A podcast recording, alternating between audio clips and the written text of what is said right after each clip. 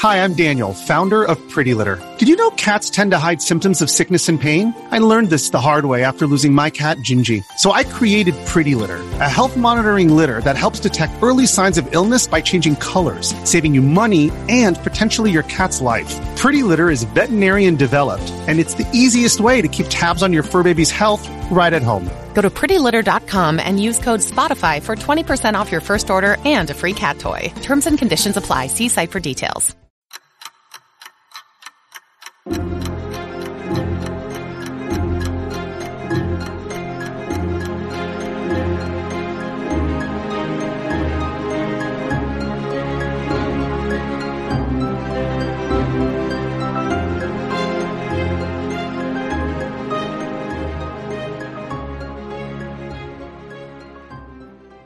Well, welcome back to another episode of Parker's Pensées. This is a podcast where we explore thoughts in philosophy, theology, nature, and life. I love thinking about cool stuff, so come think with me.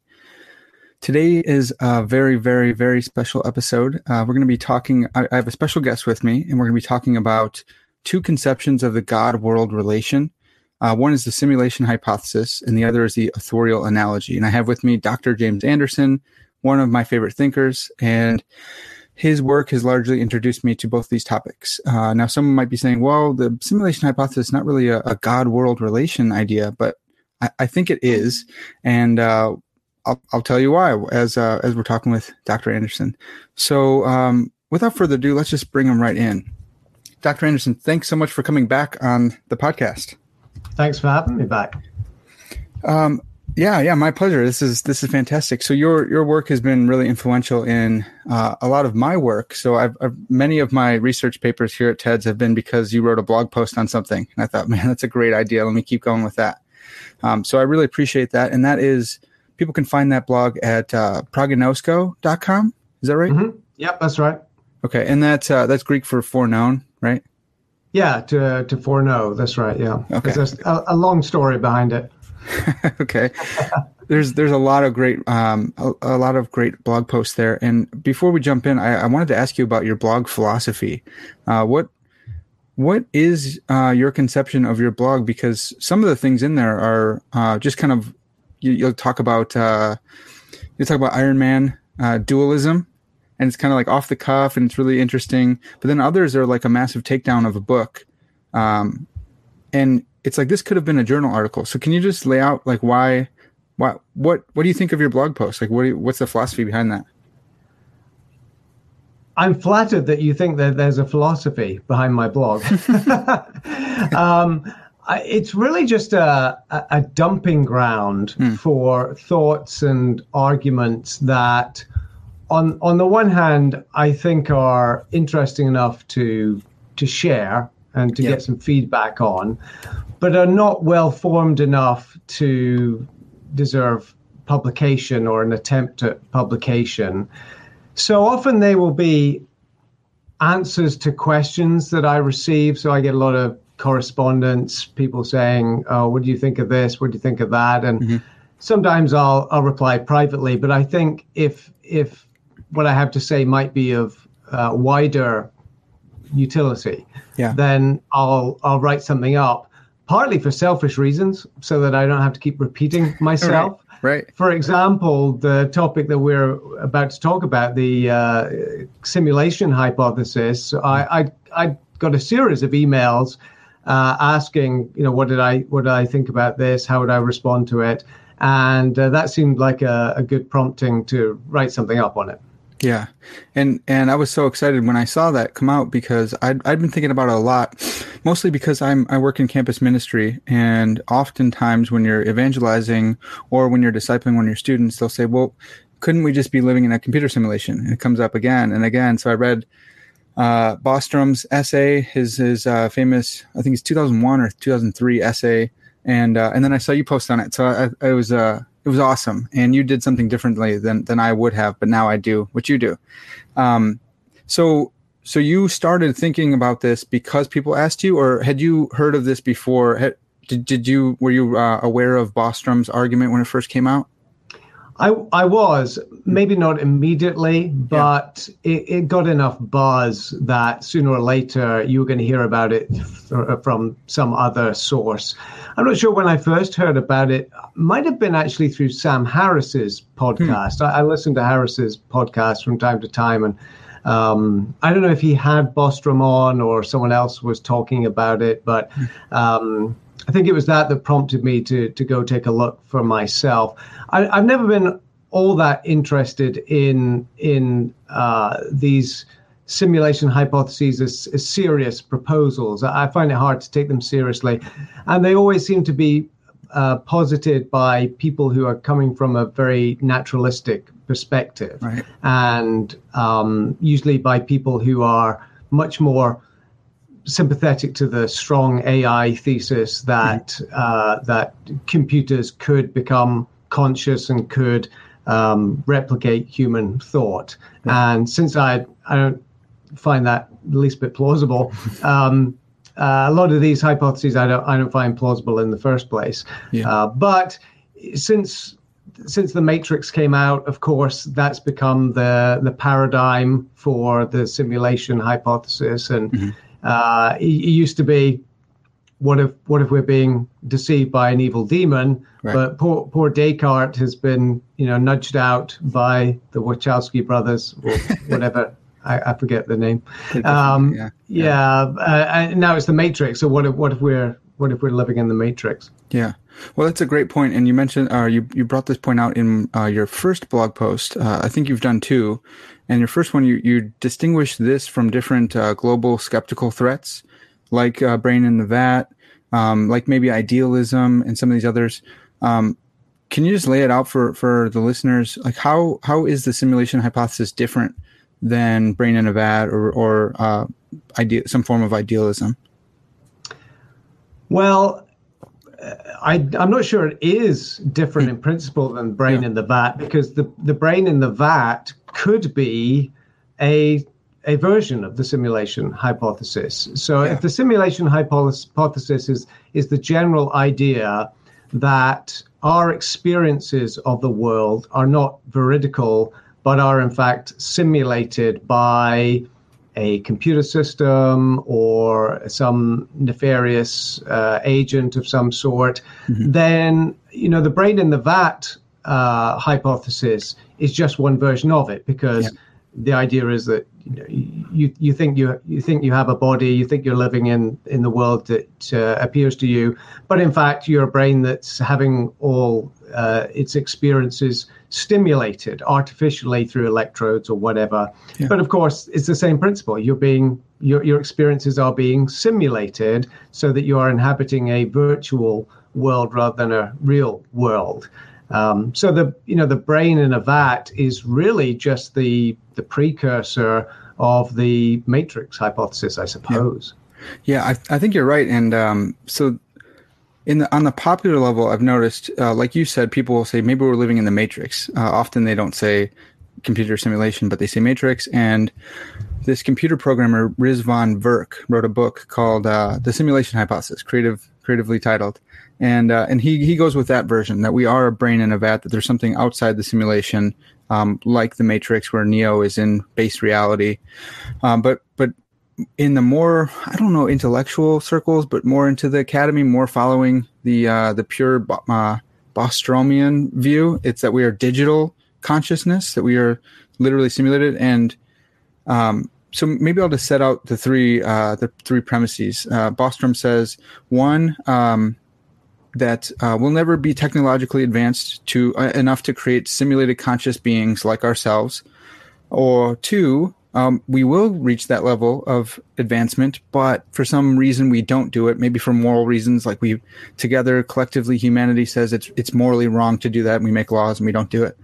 Or three, we're most certainly living, uh, most likely living in a computer simulation because you give take take the technological advances that we have now and just project that into the future 10 years 20 100 years if you need to but looking at our trajectory it seems like if there's no reason for us not to do it and we're able to do it, then we probably already have done it, and we're currently living in that simulation. Uh, do, do, you think that's a fair uh, assessment or a fair summary of the argument?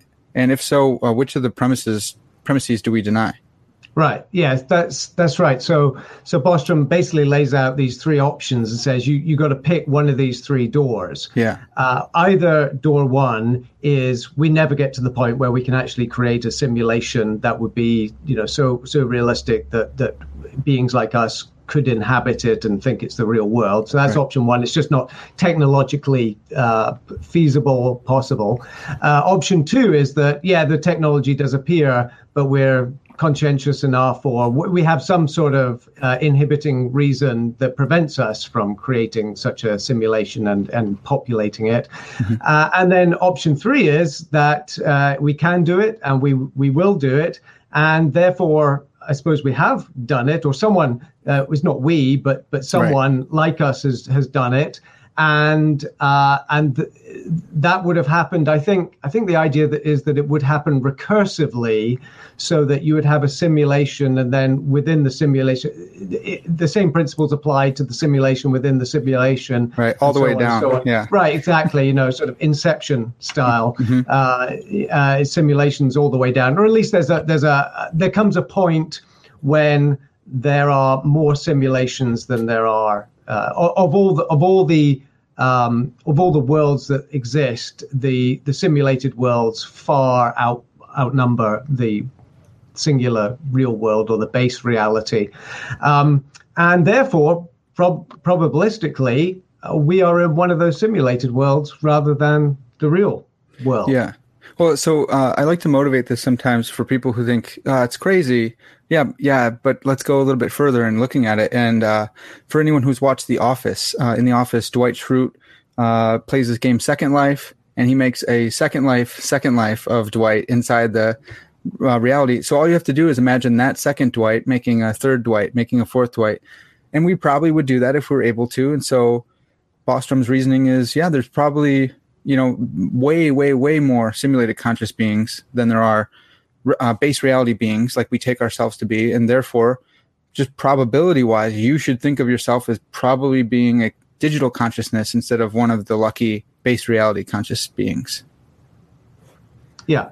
Yeah, I mean, I suppose it is it is plausible to think that if it would happen once, then it would happen uh, because the the same the same rationale for the original um, simulators, creating a simulation, would apply then to the simulated beings and so on and so on. And once you once you kickstart the process, then then there's no reason why I suppose you wouldn't have simulations within simulations. Yeah. So uh, you you give a Plantingian answer, which I want to save for for the moment, which I think is great. But uh, are we able to just deny premise one uh, by saying, you know, I, I don't believe in strong AI. I think that Searle's Chinese room just totally destroys the idea that there can be a simulated consciousness. So then I, I just affirm one and say we're not living in a computer simulation. Well, one thing I, I did in the original blog post, uh, as you know, was to distinguish different conceptions of a simulation. Yeah. And I, I laid out three basic options. One is the the um, the Sims option, where it is just a computer game and it's fictional characters in a computer game, and, and that one you can write right off right away because the characters don't even exist. Um, the second view would be the uh, the Matrix view, where we we exist. Uh, we exist outside the matrix, but we're plugged into it. So it's yeah. just our experiences that are generated, but we exist outside it. And then the third option is the um, sort of uh, we are we are completely um, generated by some computer. So um, we're, we're basically conscious simulations running on some computer. So we have some physical realization, but this physical realization gives rise to a, a, a conscious mind which has experiences that are of this simulated world.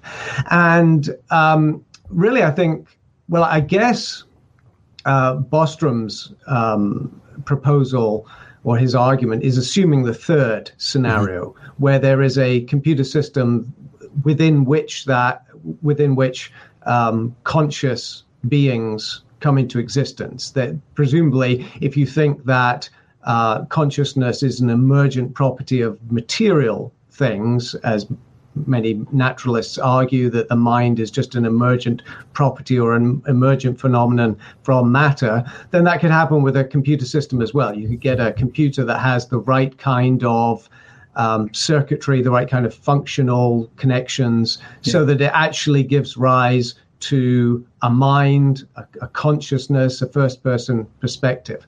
And uh, to circle back to the question, I, I think there are pretty compelling philosophical arguments uh, against the the metaphysical possibility of that. Not not that it's technologically beyond our ken, but that metaphysically you just you can't get mind and consciousness out of a purely material substrate.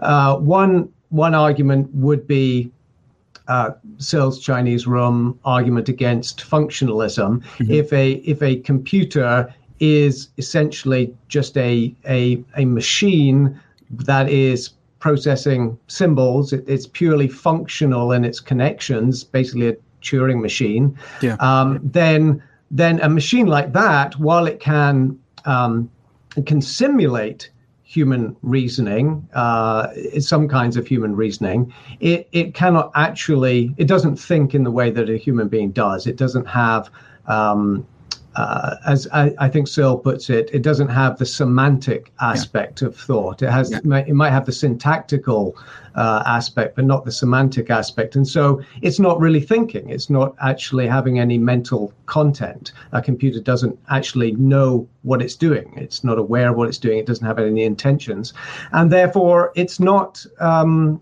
a, a, a, machine could not give rise to that kind of thought process that we have. I think there's also, in addition to that, the problem of subjectivity, namely yeah. that ma- material material entities have uh, certain kinds of properties, the sort of properties that, that scientists uh, measure, like uh, mass and extension and velocity and so forth. And these are very different kinds of properties than the uh, first person subjective properties that consciousness has. Um, you know, like like the having of experiences, what it's what it's like to experience yeah. such and such. Those kind of subjective features are not possessed. There, there is a complete category error to ascribe those to uh, a material entity. So, those are just a couple of reasons why I, I don't think that this sort of simulation hypothesis gets off, off the ground because the scenario that it's positing is metaphysically impossible in the first place. Yeah, that's a really good point. So, so even even though we're coming to the same conclusion as the pre- the first premise, it's for a different reason. It's not because we're not technically uh, technologically advanced enough or ever will be. It's metaphysically. This is a, a, category error to say that physical things can have immaterial thoughts. There's no aboutness. There's uh, Nagel's uh, what is it like principle. Like there's nothing that it's like for a robot to be. It doesn't have a first person experience.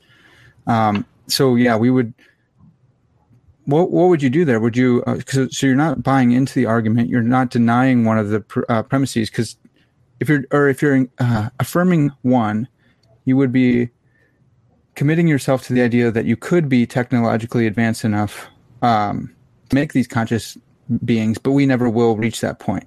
So in in denying the argument, do you just say flat out there's a, a fourth premise that you're missing?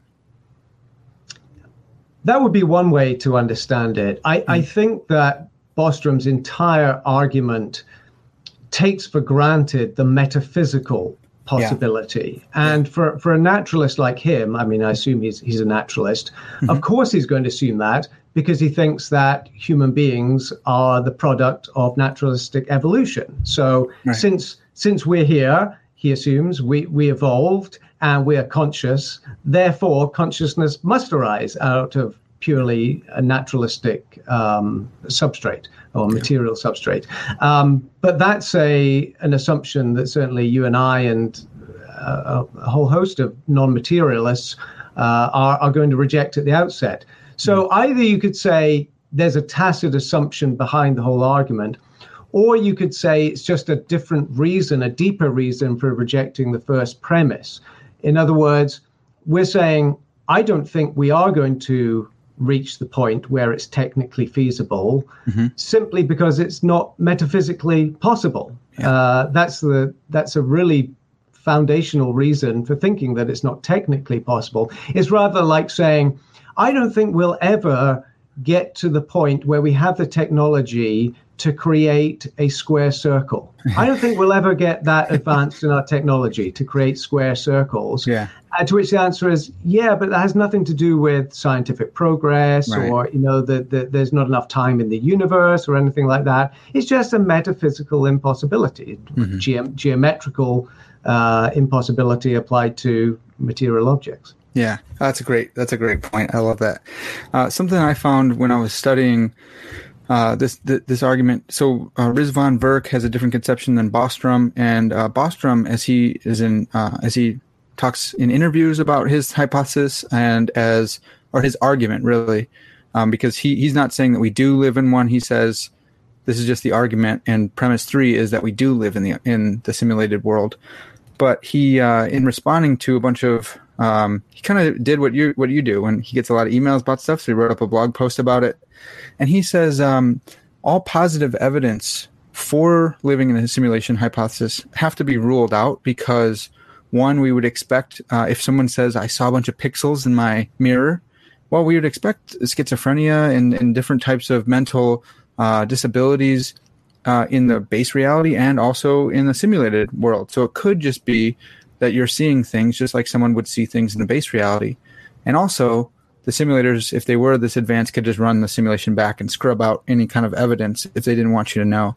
And so it's kind of funny that Bostrom's argument there rules out positive evidence, which a lot of people on the popular level will cite. They'll say, "Look at look at the 2016 election. There's no way Trump was supposed to win, but he won because the simulators wanted to see what would happen if Donald Trump had won instead of Hillary, like she did in the base reality." I hear this all the time from uh, you know popular intellectuals, Elon Musk and stuff like that. They, will they'll talk about this.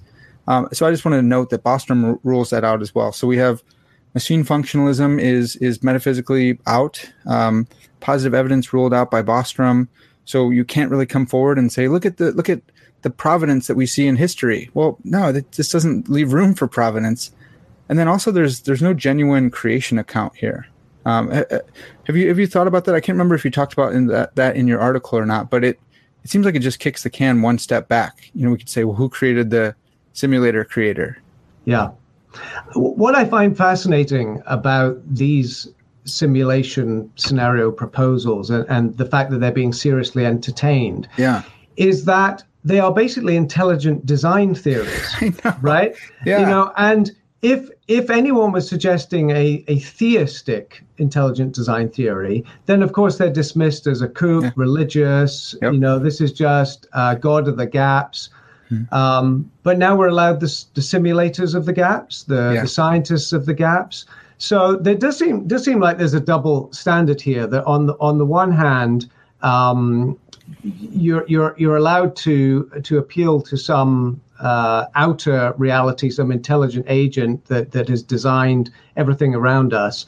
But of course, as you say, that that is kicking the can down the road. Now, these these simulation hypotheses, they aren't really being offered as an explanation for apparent design in our reality. I don't think anyone's putting them forward. Um, maybe maybe some are. Maybe they're doing yeah, the kind of work as they're like slipping the, in. They're, they're slipping in. Um, Rizwan Virk and a couple other folks in in uh, physics have said this is a, this is our theory of everything. This is how we make yeah. sense of Einsteinian physics and uh, quantum physics because you know in a computer game the the the what you're not looking at is not rendered. And so when you look somewhere else, it's the collapse of the wave function because mm-hmm. it's being it's rendering now, and it's it's exactly you said. It's, it's pretty bonkers, but oh, it's yeah. at least it's not God. Yes, I know. Any any designer except God uh, mm-hmm. will be acceptable, but the the problem is with these scenarios that the the these designers are themselves finite beings. Right. Um, even in the way that you were describing it earlier, oh, the, the simulators want to run it a different way to see what happens. Mm-hmm. Well, that implies that they were they were limited in their knowledge. They actually had to run a simulation to find out how things were going to go, or or they didn't get it right first time, so you got to rewind it and scrub it and, mm-hmm. and so forth. So clearly, these these simulators that are being postulated, they're very highly, highly advanced, highly, highly intelligent, um, and yet they're still they're still finite in their intelligence. They're still apparently bound by space and time. Mm-hmm. Um, I, I, I, you know, they're not, they're not, they don't have the kind of properties that God has in classical theism. Yeah. So they are again, the, the, the, hypothesis assumes that they themselves are evolved beings, yeah. that they they evolved from whatever lower life forms and eventually reached a degree of of intellectual and technological advancement where they're able to create a simulator.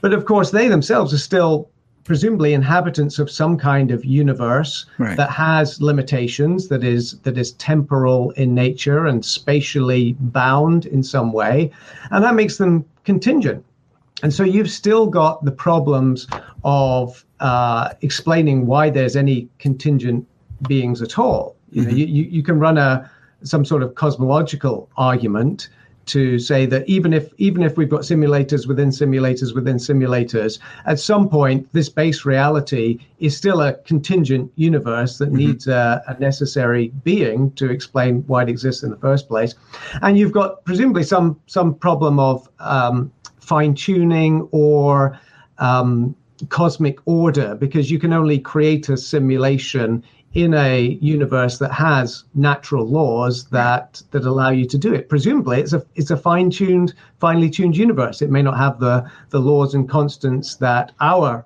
universe does or appears to have, but there has to be some sort of cosmic order. And again, you need some transcendent explanation for that. I think, um, yeah. Well, I, I think you're absolutely right. And and one thing I was thinking about with that is the conversation collapses back down, like you said. So whether we have to go, we have to traverse a uh, almost infinite of simulations. You still have to get back to base reality and say, well, there's certain conditions that have to uh, obtain in order for this simulated simulation to happen. But likewise, uh, as insofar as this is a consistent universe, you, your uh, the Lord of non-contradiction argument still applies. So if mm. if this is governed by logic, and we can still trace logic all the way back in, into uh, the mind of God if your argument is, is uh, mm. sound. Yeah, that's right. These these simulated universes are all physical in nature, or they appear to be physical in nature.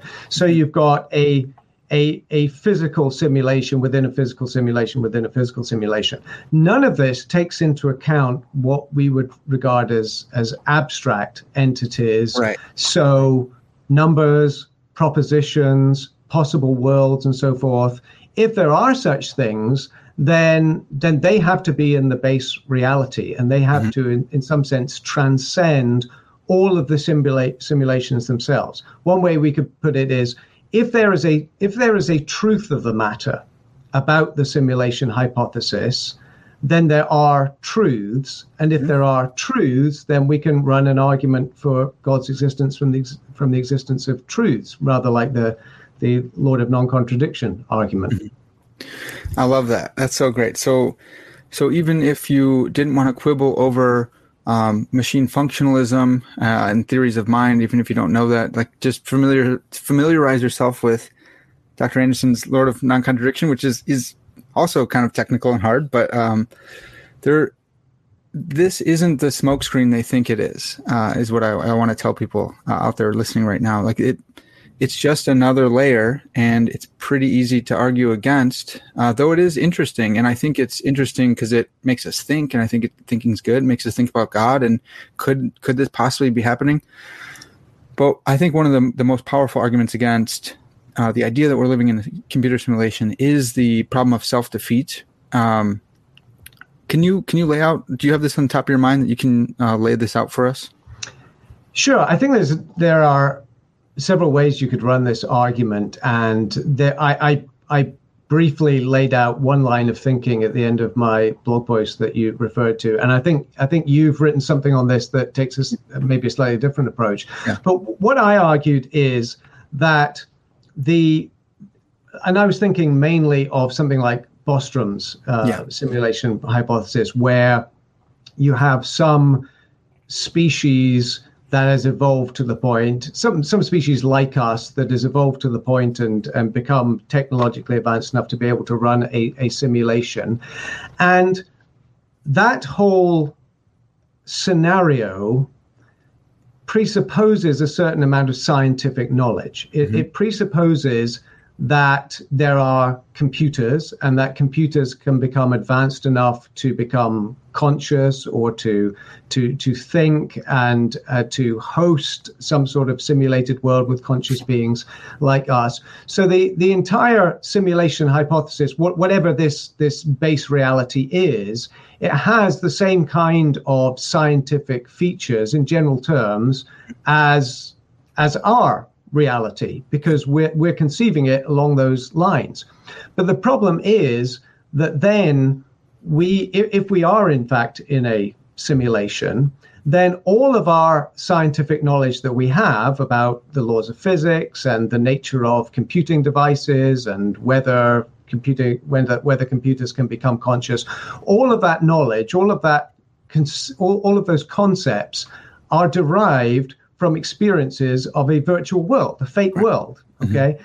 And so it, it seems illegitimate to say that all of the concepts and all the scientific knowledge that we've derived from this this simulated world can be applied uh, uh, uh, to uh, whatever the base reality is. Right. Um, because this base reality, we're we're actually conceiving it along the same sort of scientific lines as as the world that we actually inhabit. Mm-hmm. Um, and that, that does seem to be self defeating because, on the one hand, you're saying this, this world that we inhabit is not real, it's simulated, and yet we can use it as a guide to understand some hypothesized real reality. Yeah. Um, it's uh, it's almost uh, it's a little like um, you know Wittgenstein's ladder, where you you know you have to you have to climb up the ladder to get on the roof, and then you kick the ladder away from behind right. you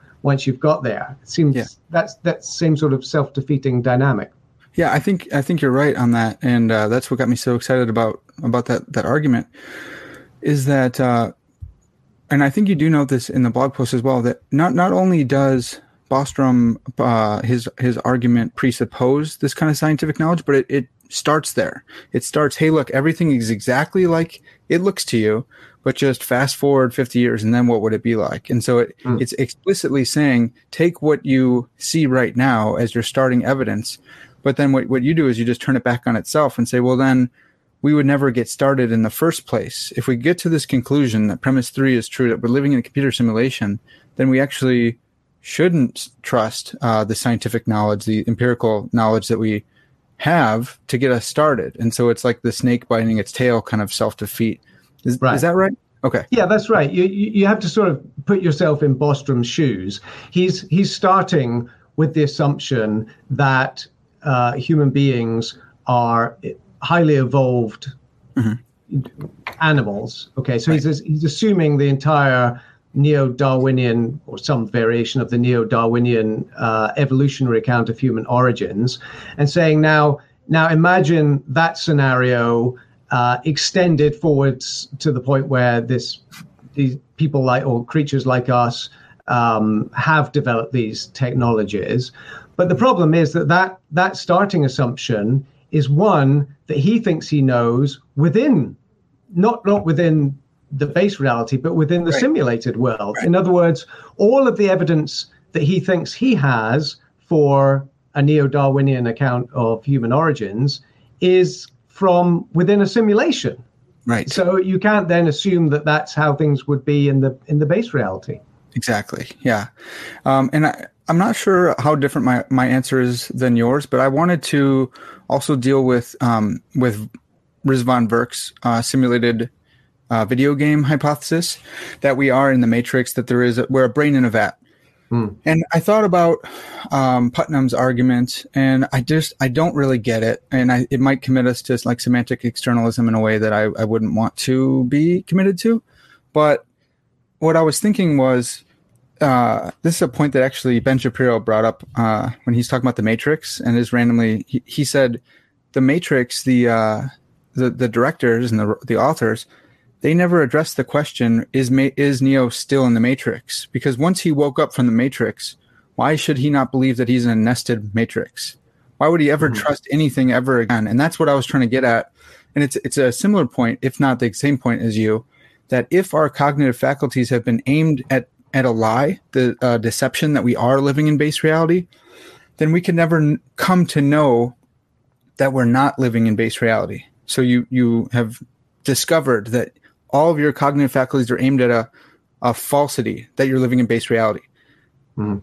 Once you come to know that, uh, you have a defeater for all of your beliefs, including the belief that you live that in a in a computer simulation. Do you, do you think that works? Yeah. I do. I, I think that that's a distinct argument from the one that I'm offering because okay. the the one I was using is is based on our scientific knowledge. Right. So right. so the, the, the hypothesis itself is based on a certain subset of scientific knowledge. Yeah. But once you accept the hypothesis, you then have a defeater for that scientific knowledge. Yeah. You, if I understand your argument correctly, are broadening that out mm-hmm. to our entire belief system. Yeah. And and I think you noted this yourself. I, I had a look at your paper, which was oh, nice. excellent, by the way. Thank I you. really enjoyed enjoyed reading that. Um, what you're doing is is really adapting um, Plantinga's uh, evolutionary argument against naturalism. So so Plantinga is, is entertaining the hypothesis of evolutionary naturalism. He's saying so assume assume evolutionary naturalism is true. In that case, there would be no reason to think that your beliefs are or, or that your cognitive faculties are reliably truth directed. Yeah. Right. Um, uh, it, he, he basically argues it would be inscrutable. The probability that our, our um, well, actually, I think his argument now is that, that it would be low. I think he's ditched the inscrutable aspect yep. now. It just it's a very low probability that your cognitive faculties would be geared towards truth, and therefore that most of your beliefs would be true in which case you now have a defeater for your belief in evolutionary naturalism. Right. What you are doing is is instead of uh, considering evolutionary naturalism, you're considering the simulation hypothesis, where our cognitive faculties are not, in fact, the product of blind evolutionary processes, but rather the product of some super beings, some you know the, the simulators, whoever whoever they are, are are benevolent or not so benevolent uh, architects, right. you know, of, of, of this matrix. Mm-hmm. And, and your argument is that it, it, on that hypothesis, our, our cognitive faculties are the product of design, but malevolent design. Right. Because we've been given an entire set of experiences and, um, and intuitions as well, because it's not just our experiences, but we, we have this intuition that that the world is real, that um, you know that, that our cognitive factors are in fact reliable. Um, but all of these intuitions are misguided. They've mm-hmm. been uh, that we've been given this this full panoply of false beliefs, yeah. and uh, and therefore we have a, a defeater for really for any any argument or reasons we might have for holding the the simulation hypothesis in the first place. Is that right? I think that's what you're arguing. that, that is right, and and be, um, part of that is because one of my friends uh, studies epistemology at Northwestern, and he was he was he kept poking at me on this idea because I love self-defeating arguments. I love it, and he loves probabilities and Bayesian reasoning.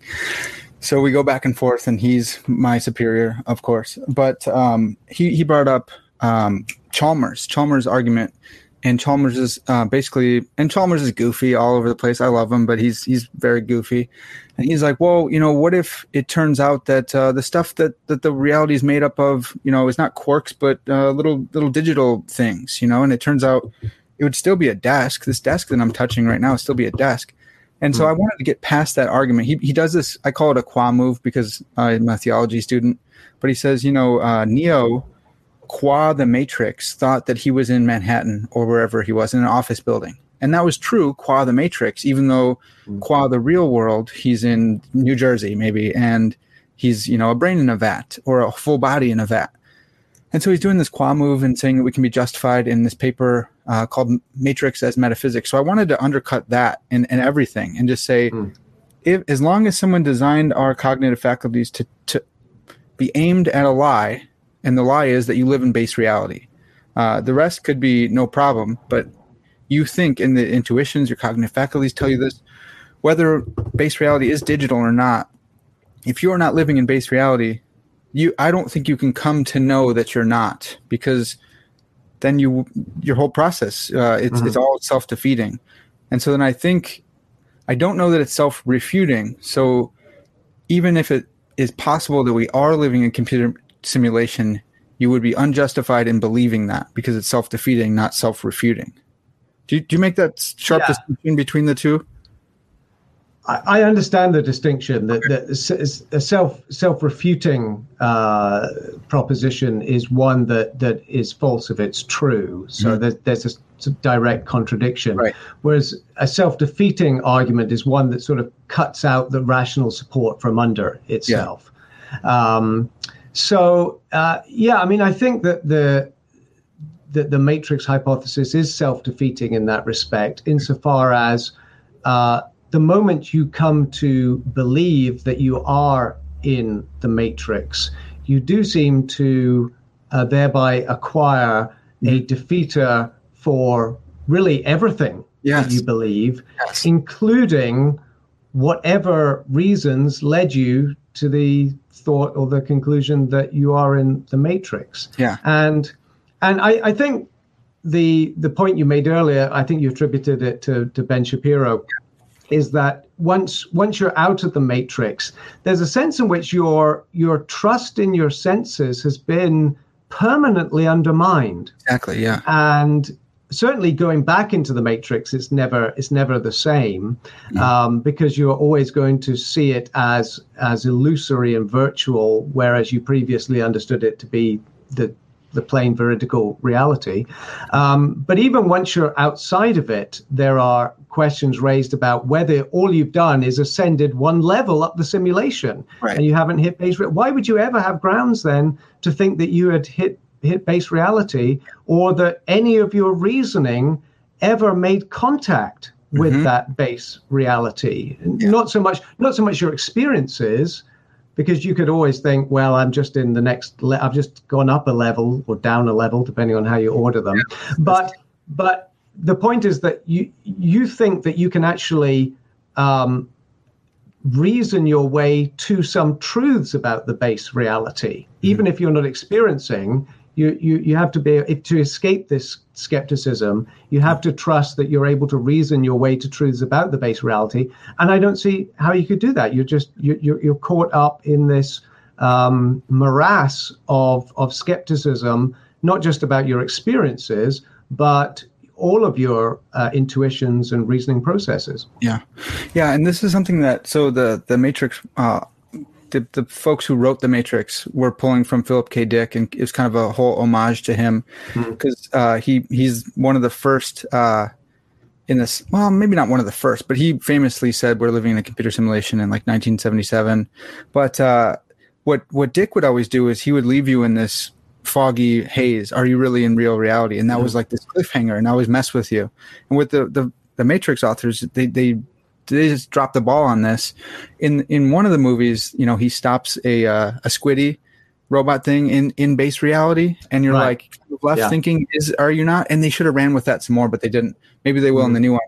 But I always felt so bad once once I considered your argument and thought about this more. I feel so bad about Neo because he can just never be justified ever again.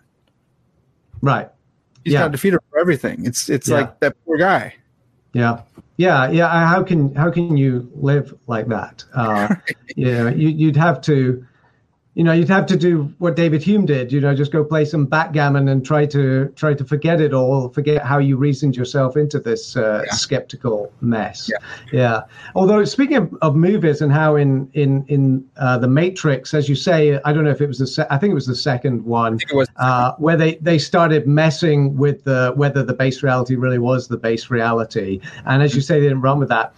One thing I I loved about the movie Inception is it really did introduce yeah. that ambiguity, and I, I, won't give away any spoilers. Although if people haven't seen it by now, they really ought to have. But but there there is it does leave uh, a very open question at the end about about where where base reality really is. Yeah, and that's a that's they were more faithful to uh, Descartes' dream argument, and I think that's that's part of it too. You, when you're in it, you think that you're. I had a crazy dream last night where I had I had to memorize. I was talking with Taylor Cyr, actually, uh, philosopher of free will, and it was weird. But I had to memorize something, and I woke up memorizing it, and I was like, that felt like you know. So dreams are crazy. Um, but Dr. Anderson, so so one of my friends has said, well, our reasoning is a priori. Like, I'm not. He's much smarter than me, so he would say it in a different way than that. But can it be that our reasoning um, can be our rational faculties have to that they're a priori, so we can trust them uh, in a way that would help us transcend uh, the problem of finding out that we're in a computer simulation, or do you? Because I don't see it. I think that mm. if it, I think the self defeat argument works, but is there anything there? I'm I'm doing a terrible job presenting it, and I, I should have asked him before this. Can you see any reason why someone could evade this by saying no? Our, our reasoning's a priori, no matter what level of reality we're we're in, we're still reasoning the same, just mm. put in a situation. Maybe if maybe if you're more uh, inclined towards internalism. Yeah, that's a that's a good question. You know, Descartes, of course, argued that even if even if your experiences were I- illusory, uh, you could still know that you exist because hmm. that's mm that's a you know indubitable um, a priori item of knowledge, and maybe there are other items like um, mathematical truths, the laws of logic, and so forth that that we just know even if we ca- can't trust our senses. Right. And I, I think that there's something to that in that our uh, a priori reason does have a kind of undeniable um, undeniability to it that our uh, our sensory experiences do not. But I don't think it therefore follows that uh, that skeptical questions couldn't be raised about a priori beliefs as well.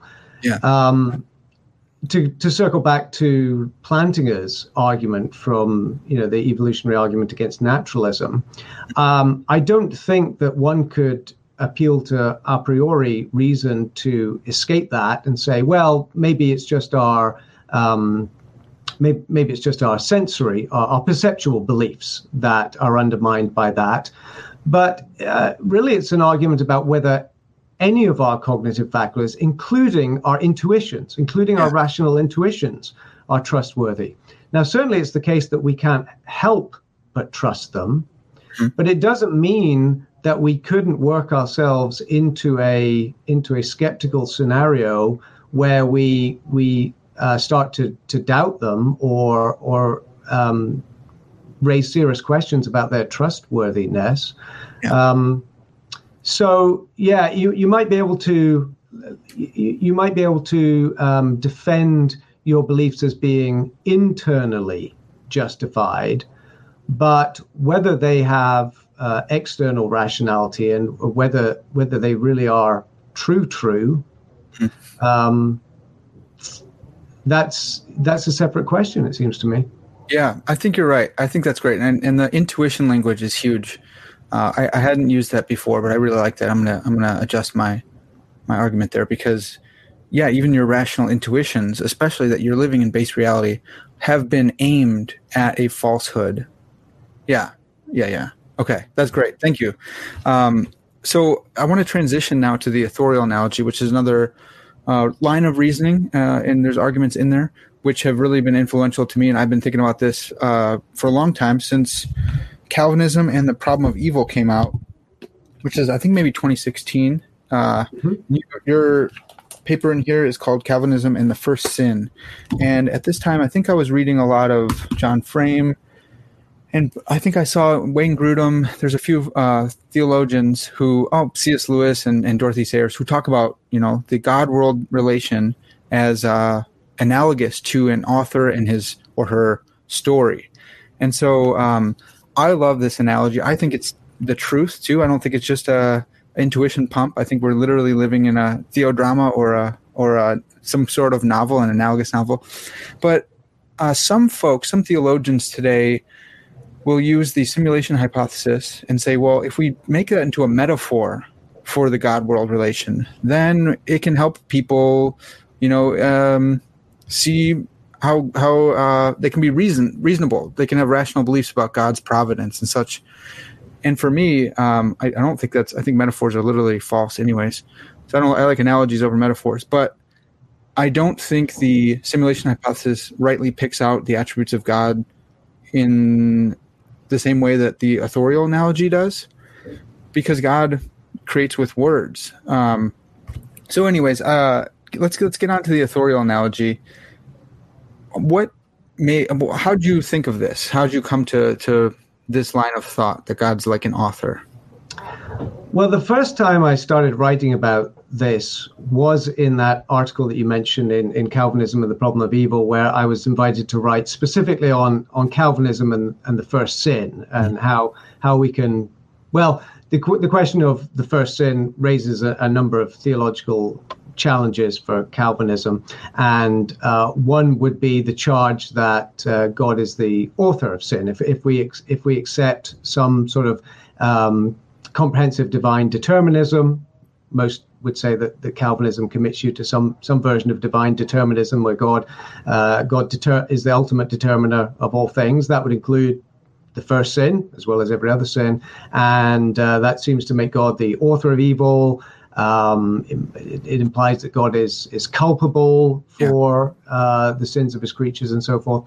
And I, I started thinking about uh, what are some ways to answer these challenges, and it seemed to me that a lot of it had to do with your how you conceived of um, causation, uh, divine causation. Mm-hmm. So if we're saying, along with the the great Reformed confessions that God is the the first cause of all things, but God works through second causes. How do we understand the connection between God as first cause and then the secondary causes, including human free choices? Mm. And it seemed to me that when people object to the idea that God is the first cause of all things and is causally determining all things, then they're thinking on as though God is one cause on the same level as every other cause. So there's there's sort of this this matrix of univocal causes, mm-hmm. um, and and and God starts uh, starts the, the causal chain going. So God causes one thing, which causes another thing, which causes another thing, and eventually at the end of the cause, Adam sins or do, do you call this the, the, do you call this the domino theory? I think one of the authors did. Yeah, no, that was that was me. I, I, I said a lot of people think about this in terms of what I call the domino model, uh, on analogy with uh, a line of dominoes. You, you you see these people who you know the videos of people who, who lay out millions of dominoes all in a big chain and you just knock over the first one it knocks over the second one and so you've got a chain of, of causation. And i think some people think that god as first cause is like the guy who knocks over the first domino and then knocks the second knocks the third. And you can obviously trace back responsibility. So the 100th domino falls because the 99th one did and so forth but ultimately it's the guy who flicked the first domino who has to take responsibility for all the other dominoes. And people think think of divine causes in that way that if if i cause an evil act then there's a chain of like causes that go back and ultimately terminate with god. Mm-hmm. and the the culpability if this if this is a, a sinful action then the culpability for that action has to be traced back along the chain of causes to God, and the and the and the causal buck stops with God, you might say. And what I argue in that paper is that uh, I think the domino model, uh, uh among its many deficiencies, fails to recognize the creator creature distinction, mm-hmm. and that God's causes are operating on a different ontological level than than the creation. So what I argue is that we need to distinguish intramundane causes, that is, causes within the creation, and that would be that would include natural causes like a, you know a tree falling down and crushing a plant or something like that, and also uh, creaturely free causes. However, you understand uh, creaturely agent causes, we would be in that matrix of um, uh, uh intramundane causes. I'm aware when I use the word matrix now, given our earlier discussion, not not matrix in that sense, matrix yeah. just as a network of, of causes. Um, so there are intramundane causes within the creation, but God's causes, uh, uh, God's causation operates at a, at a at a different level and a different way, and so it's a it's a mistake to trace culpability through intramundane causes back through divine causes mm-hmm. to God. And so I suggest that a better way to think of uh, God's causation is on analogy with the author of a novel, uh, where you distinguish between the characters within the novel and the interactions that they have. So there's the, the level of the story itself, but then there's the level of the author's relationship to the story. So I use um, the example of Tolkien and you know Lord of the Rings. So Tolkien creates this this imaginary world of Middle Earth, and he has um, Gollum do something to um, Frodo, right? Mm-hmm. Um, so Gollum does something to Frodo, and there's so there's that cause that causation within the level of the story itself. Now we can ask the question Did Tolkien make Gollum do that?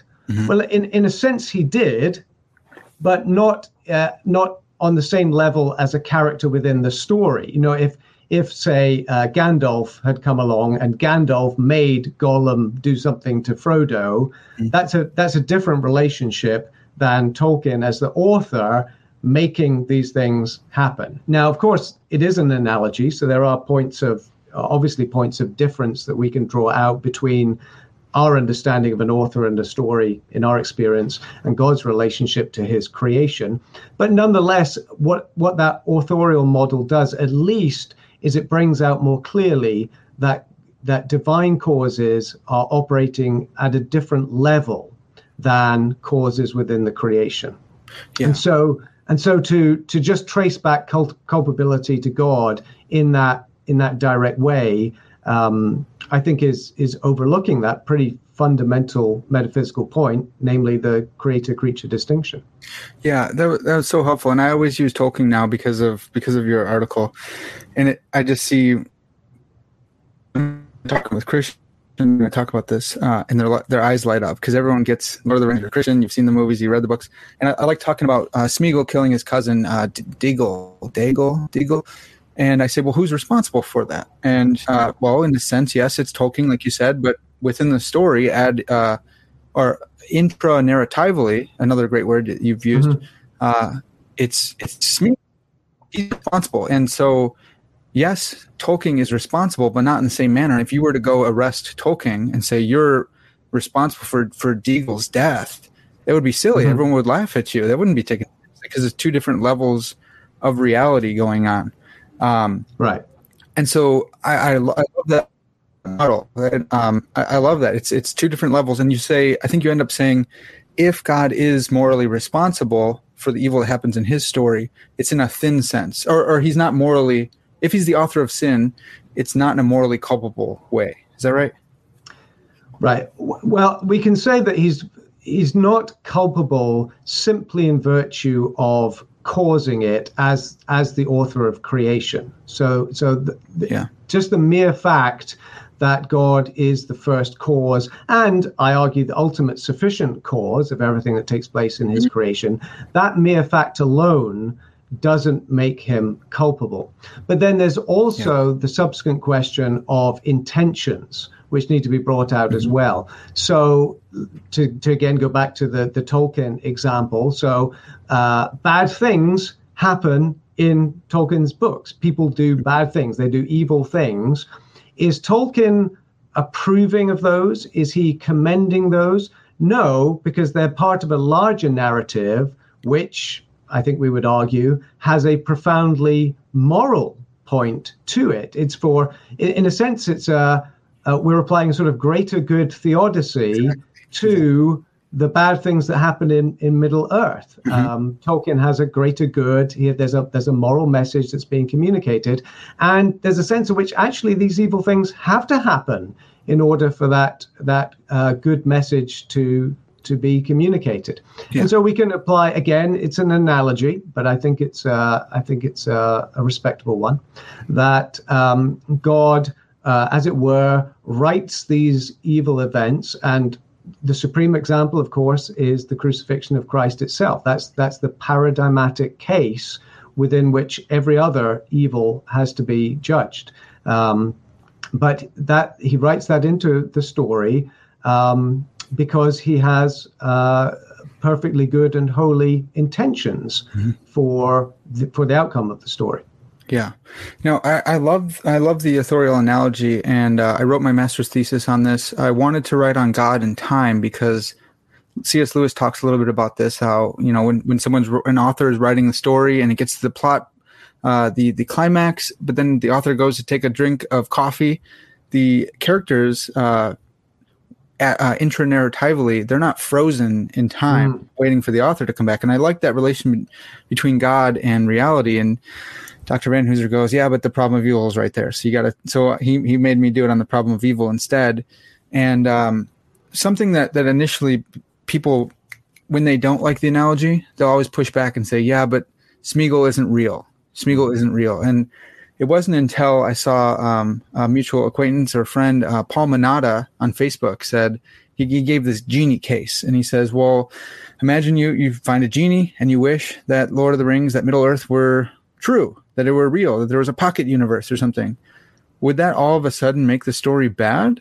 Would it would, would it automatically be a bad story if if Samwise were a real person? And like mm-hmm. you said, no, it still seems like there's a greater good. It still seems like it's a good story, even if the characters are are real in the same sense. Um, my my friend Paul Maxwell has made the point that yeah, it's not real. He he's brought that argument up as well, and we're going to talk about that on the podcast. So stay tuned, listeners, for that. Um, but so then I had to face a bunch of objections to this, and one that was raised um, actually because of our uh, because of your simulation hypothesis argument. It was raised um, for myself as I was reading philosophy of mind stuff, and I thought, could the self defeat argument apply to the authorial analogy? Um, and a lot of people have tried to apply this to determinism, and I'm a theological determinist, so my view of the authorial analogy is going to be deterministic. I don't some Arminians use it, but I don't think they use it consistently because I think this is a mm-hmm. theological deterministic model. So uh, if if the the reasons for your belief are ultimately uh, God's reasons, God wrote the story and He caused you to have these beliefs, then you wouldn't be justified in these beliefs. But furthermore, any actions that you perform based on these beliefs the the culpability I think would collapse all the way back down to God. And so that was part of my thesis was refuting that claim. And mm-hmm. you, you've already talked about it, and you talked about it in your essay as well. That um, add or sorry, I keep saying add. So intranarratively, the characters have reasons for their beliefs, and a good mm-hmm. author will give them reasons for their beliefs. A bad author will just, uh, you know, ex ex machina yeah, uh, Deus ex machina, drop in a belief into your head that doesn't make sense with your. There's no historical conditions for your beliefs and your your freedom, but God's the perfect author, and so He authors in such a way that even though you are uh, theologically determined, you have uh, reasons for the beliefs that you have, and they're your reasons and they're good reasons, and so right. Um, I don't think there's any self defeat there, even though uh, they love to charge that again and again and again. Yeah. Yeah, again, it, what the what the authorial model does is it, is it reminds us to avoid these level confusions. Yes, where w- within in the as you say in the intranarratival level, mm-hmm. all of the characters, as well as having um, you know causes that are acting on them within that world. They also have reasons for their actions, and their reasons can be entirely genuine ones. Of course, they can have some false beliefs, they're going to make some um, fallacious inferences, of course. Um, but the fact that, that, that there is someone, there is an author of that story doesn't change that at all. Um, so I can have I can have perfectly good reasons for doing what I do, and it can also be the case that God ordained, to use the theological language, or authored, to use the uh, an analogical language, authored that I would have those reasons. But the fact that God is the author of me having those reasons, of course, is entirely compatible with me having those reasons. In fact, it entails it. Mm-hmm. So, you know, if, if God if God ordains that that I have good reasons for doing what I do, then I do have good reasons for doing what I do. Um, and I think as well, the, the, the, the, determinism on this issue is, is a bit of a red herring because everything that we've been saying, uh, a Molinist could say as well, uh, insofar as Molinism is committed to meticulous divine providence as well. Okay, the, the way that God accomplishes that is different. But on the Molinist view, um, uh, you have libertarian free will, so there's no causal determinism, but there is a, a, weaker kind of determinism insofar as God sovereignly decrees that a certain uh, feasible world will be actualized, and that decree is efficacious. So yeah. even even on a Molinist model, um, God is in a sense the author of everything. There there is a comprehensive divine decree. Decree. Uh, God is the author of of the entirety of human history. Um, but that's that tries to accommodate uh, uh, an indeterministic view of free will. But if there is an objection to the authorial model, then it would apply to both Calvinism and Molinism equally, which shows that the question of determinism is actually irrelevant. Yeah, yeah. I, I um, selfishly want to kick out the the Molinists off of the authorial analogy, but um, you're you're you're right in that aspect. If if the determinism is the problem, uh, what what I found helpful is um, a theory in free will called reasons responsiveness or uh, uh, guidance control, which which has reasons responsiveness and mechanism control, and so uh, you can be determined by. Uh, but you're determined by reasons and uh, responding to them. So so uh, Tolkien has determined that that Smeagol will turn into Gollum, but he has his own reasons for doing that. He hated his cousin. He wanted to steal the ring, and they were his reasons, and they weren't overridden. There was no microchip going in there. It wasn't going against his character, uh, and so. Um, by by having the characters respond with reasons, uh, respond to reasons, they can still be morally culpable for the actions that they take on those reasons while still being determined to do so. Uh, but but furthermore, this is something that that Dr. Vanhoozer does uh, in his book. Um, drawing a blank. Uh, I'm drawing a blank on it right now. I spent like a whole year reading this book. Uh, I'll tell it later when I remember.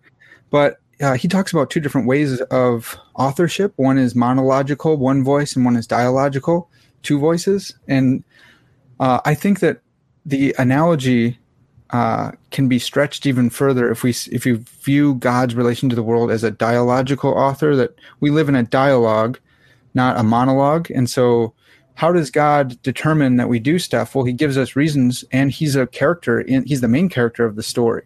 Mm-hmm. So He's presenting different reasons to us, and He's going through our minds. He's not overriding our minds when He does this. Even even in divine illumination or in uh, um, bringing us to faith, regenerating us. He opens our eyes and he persuades mm-hmm. us and he illumines us. He doesn't force us. He doesn't drop in ideas into our mind that don't make sense in our causal history. Mm-hmm. Um, and so I love it. So I just wanted I wanted to thank you for that because you used this as a way to think about the first sin, but it opened my eyes to a full God world relation that I think is literally true. Uh, even even if God is not univocally an author in the same way that Tolkien is. Um, but it's an analogy, and so analogies can give us uh, literal truths, even though it's not uh, an, an univocal sense. And you just read Genesis one or John three or Psalm thirty three. I think God creates by His word, just like an author does. You know, Tolkien started writing, and Middle Earth was. Um, but of course, he's a sub author, and he's not creating ex nihilo the way God yeah. is. Yeah, let me, let me throw out something else then uh, yeah. into the mix because I've been thinking about this a little more in, in anticipation of our conversation. Yeah. And when we say that the the authorial model is an analogy, mm-hmm.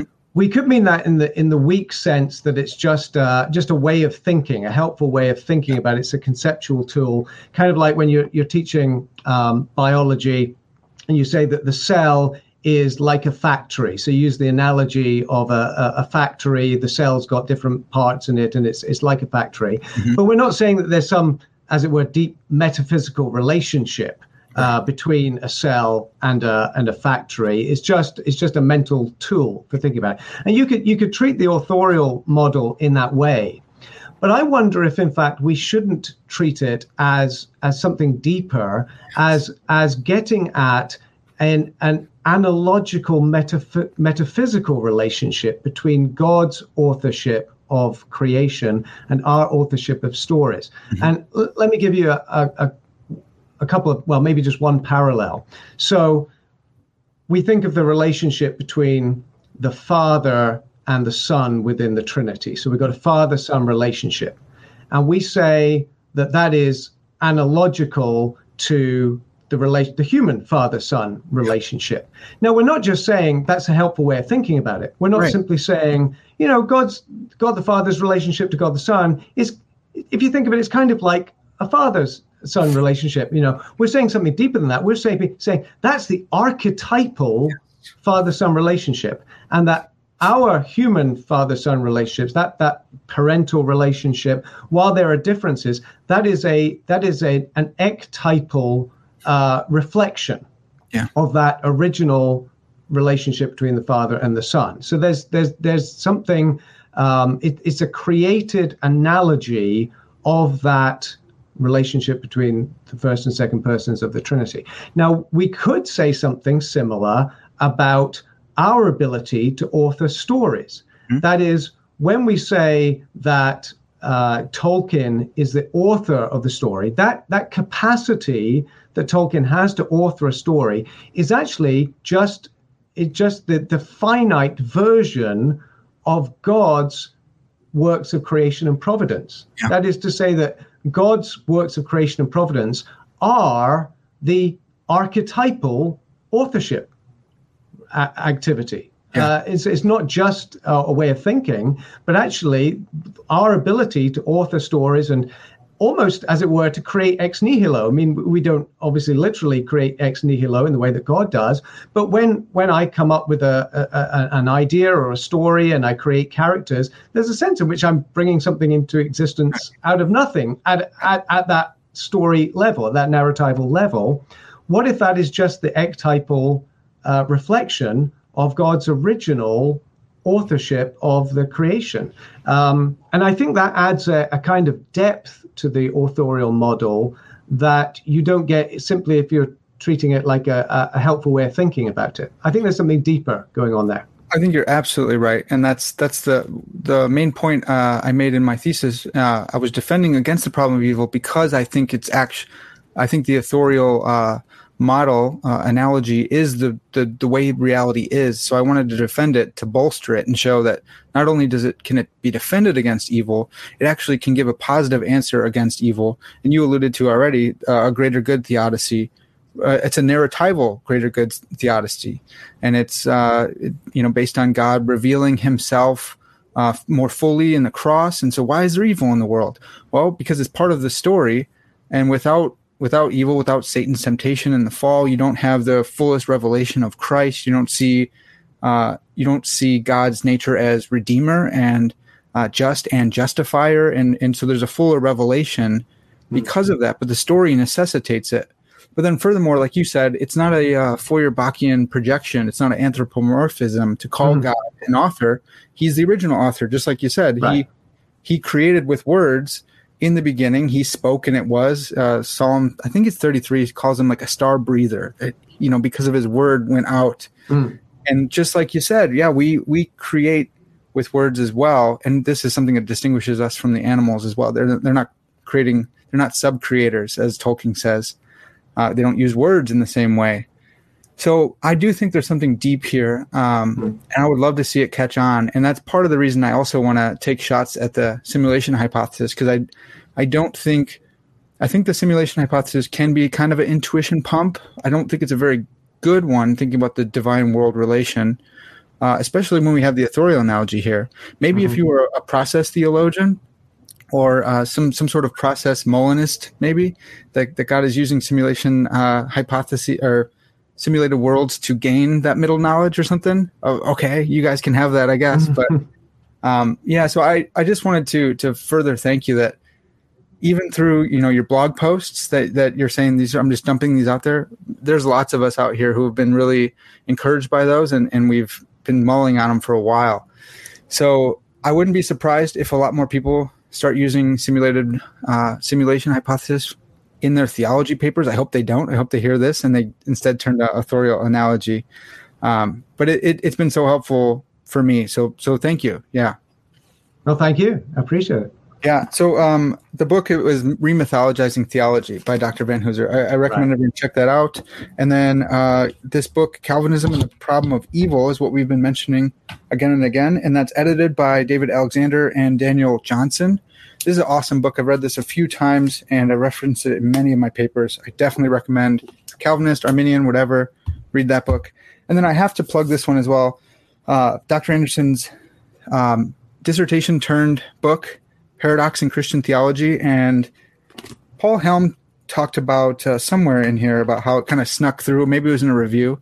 How kind yeah, of it was he on his blog actually. Okay. Uh, Helms Deep. He he wrote a very generous, kind review of it, saying yeah, it sort of it sort of snuck out and no one noticed it. But um, I think. Uh, it, it has been picked up on. I, I, it's very gratifying when I see it cited in, in some other work.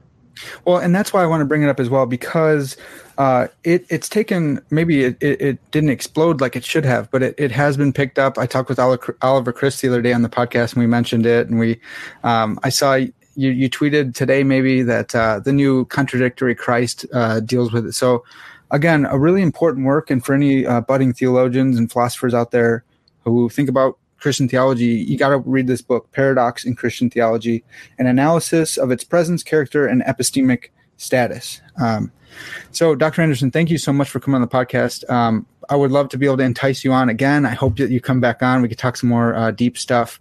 Um, really excited. I think you're going on Capturing Christianity soon as well.